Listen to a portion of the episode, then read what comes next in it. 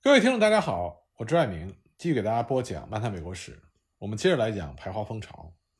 上次我们说到，不少华人以美国土生公民的理由申请进入美国。那么，如何判定一个华人是否是美国土生公民呢？关键是在于华人的证词。按照美国的司法制度，任何人只要在法庭上宣誓，就可以提供证词，而且证词可以作为证据。只要有两个人作证，而且证词没有出现漏洞或者矛盾，证据就足够了。在海关，如果一名华人声称他是土生的美国公民，当移民官员或者是海关官员拒绝他入境，并将他关押，他就可以向法庭提出人身保护令的请求。他的理由将是官员违背了宪法给予公民人身自由的权利，非法关押。因此呢，法庭可以发出人身保护令。阻止遣返程序，允许申请者短暂的人身自由，并且听候法庭关于核实公民身份的审判。这种人身保护令后来呢，只适用于美国公民，其他移民不能申请。那么，在法庭审判的过程中，最让移民官员和法官头疼的问题是如何确认或者否定华人提出的土生的证据。华人知道，只要他们能够提出两个证人。证明他们知道申请者是出生在美国，证据就成立。政府如果要想反驳的话，必须提出申请者生在中国或者其他国家的直接证据，可这基本上很难找到，或者呢是找到证人证词中的漏洞，否定它的可靠性。这也是官方唯一可以用的方法。但是决定权还是在法官的手里，证据是否充分。这还是法官的最后一句话所决定的。就在1888年，执法官员已经知道他们将会遇到棘手的问题。旧金山的检察官在一封给司法部长的信中认为，这些突然出现的土生公民案件是华人用来打败排华法案的绝招。那么，这位检察官呢，就向司法部长描绘了所发生的情况。他写道：“他们当中的大部分人年龄在15到20岁。”声称他们回到中国的目的是接受教育，大部分人很小的时候就离开了美国，因此记不得美国的任何事情。他们说他们生在华人社区内，周围都是华人，这样政府就没有希望能够找到可信的白人证人来驳斥他们的证词。政府就这样被华人玩弄于股掌之中。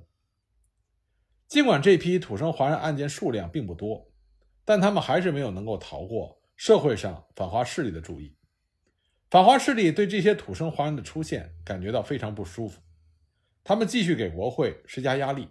他们在要求绝对禁止华人移民的同时，还开始发动一场针对土生华人的运动。他们的目标呢，就是要剥夺华人的土生公民权。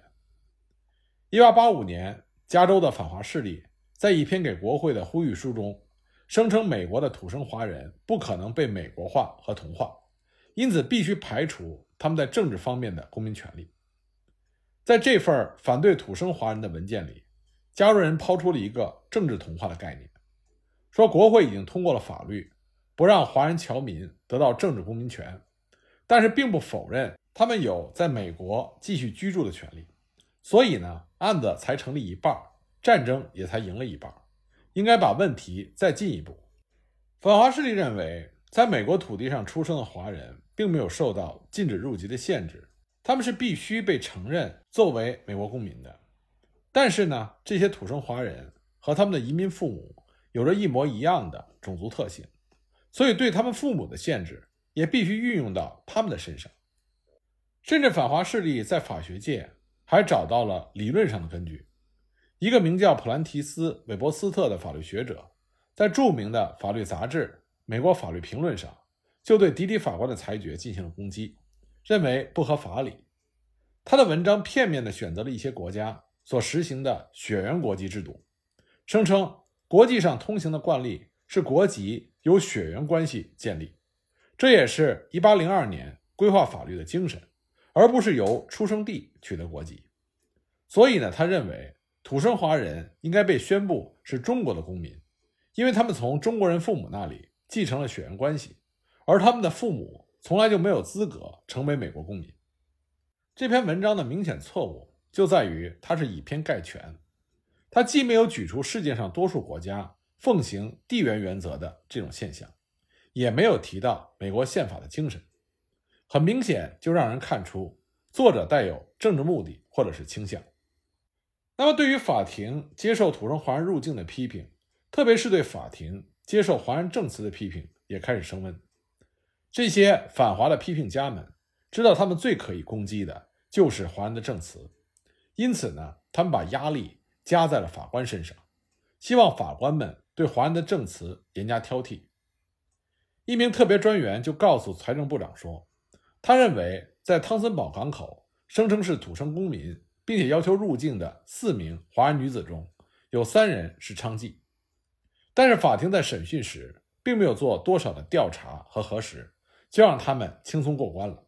还有一些执法官员声称，所有华人从上层到社会底层的根本就没有诚实的概念，他们也不明白宣誓的含义。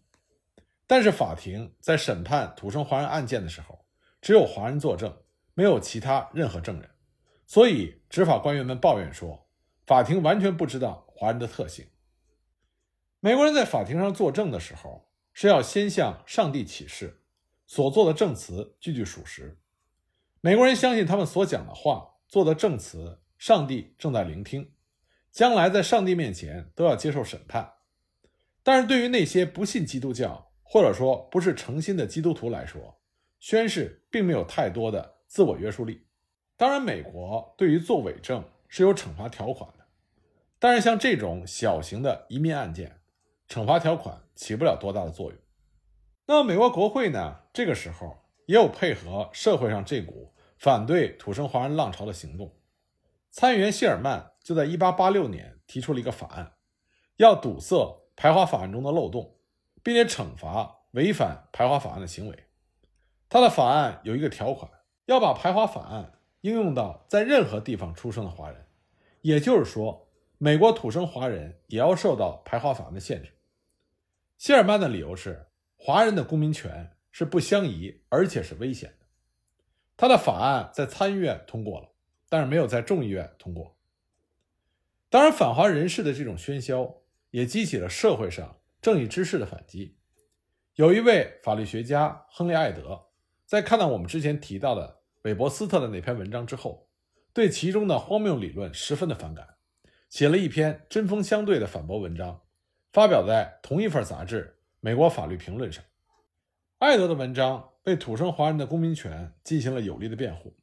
他指出，英国的习惯法、殖民地时期的通行政策和现代国际法都体现出一个原则，那就是国籍绝对的和永远的都是由出生地来决定。他指出，只有德国、澳大利亚、瑞典和挪威几个国家采用由父母血缘关系决定国籍的政策，但是所有这些国家都是君主制的国家。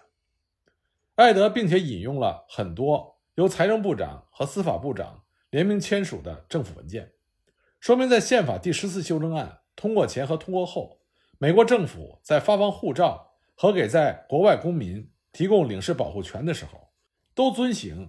地缘决定国籍的原则。那么，面对反华人士的批评，迪迪法官不但没有低头，反而更加明确地表明了他的态度。一八八八年十月六日，一位名叫史荣新的华人女子从温哥华乘船到俄勒冈州的波特兰港，海关官员拒绝她入境，声称这位华人妇女没有回美证。根据最新的排华法案，她的入境是不允许的。史荣新声称。她是在1866年1月15日出生于旧金山，所以是美国的土生公民。他向法庭申请人身保护令，这个案子正好落在了迪迪法官的手里。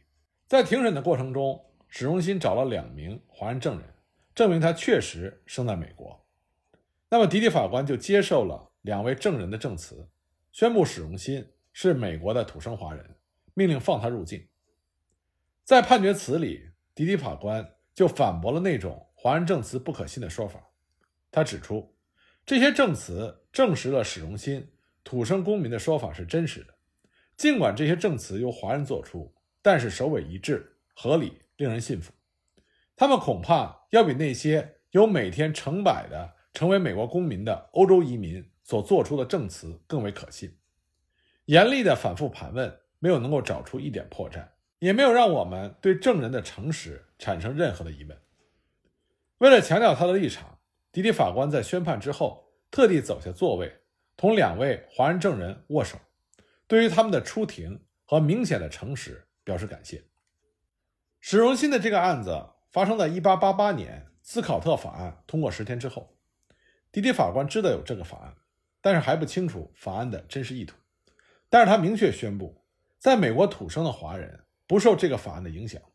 他并且警告说，如果这个排华法案企图应用于美国土生华人公民，那么他就超出了国会的权力范围，将是违法的和无效的。如果一项法律试图以种族和肤色的理由对一名美国公民施以驱逐和流放的惩罚，那么它就属于宪法禁止的范畴，因而是违宪和无效的。迪迪法官在土生华人地位问题上所做出的这一连串判决，对于其他法官产生了影响。一八八八年十月八日，北加州联邦巡回法院的索伊法官引用秦金和史荣新等判例，释放了两名土生华人史威和王干。所以法官宣布，申请人是美国公民，他们不能够被以一八八二年、一八八四年。或者是一八八八年的排华法案的理由拒绝入境。那么，既然法官们已经对此做过了多次宣誓，明确宣布美国土生华人是美国公民，政府的行政和执法部门就应该服从法庭的判决和指示。但是呢，美国政府的行政部门对于这些法庭的决定和命令听而不闻，阳奉阴违，继续对土生华人执行既定的排斥政策。政府部门还是声称。土生华人不是美国公民，继续用排华法案对付他们。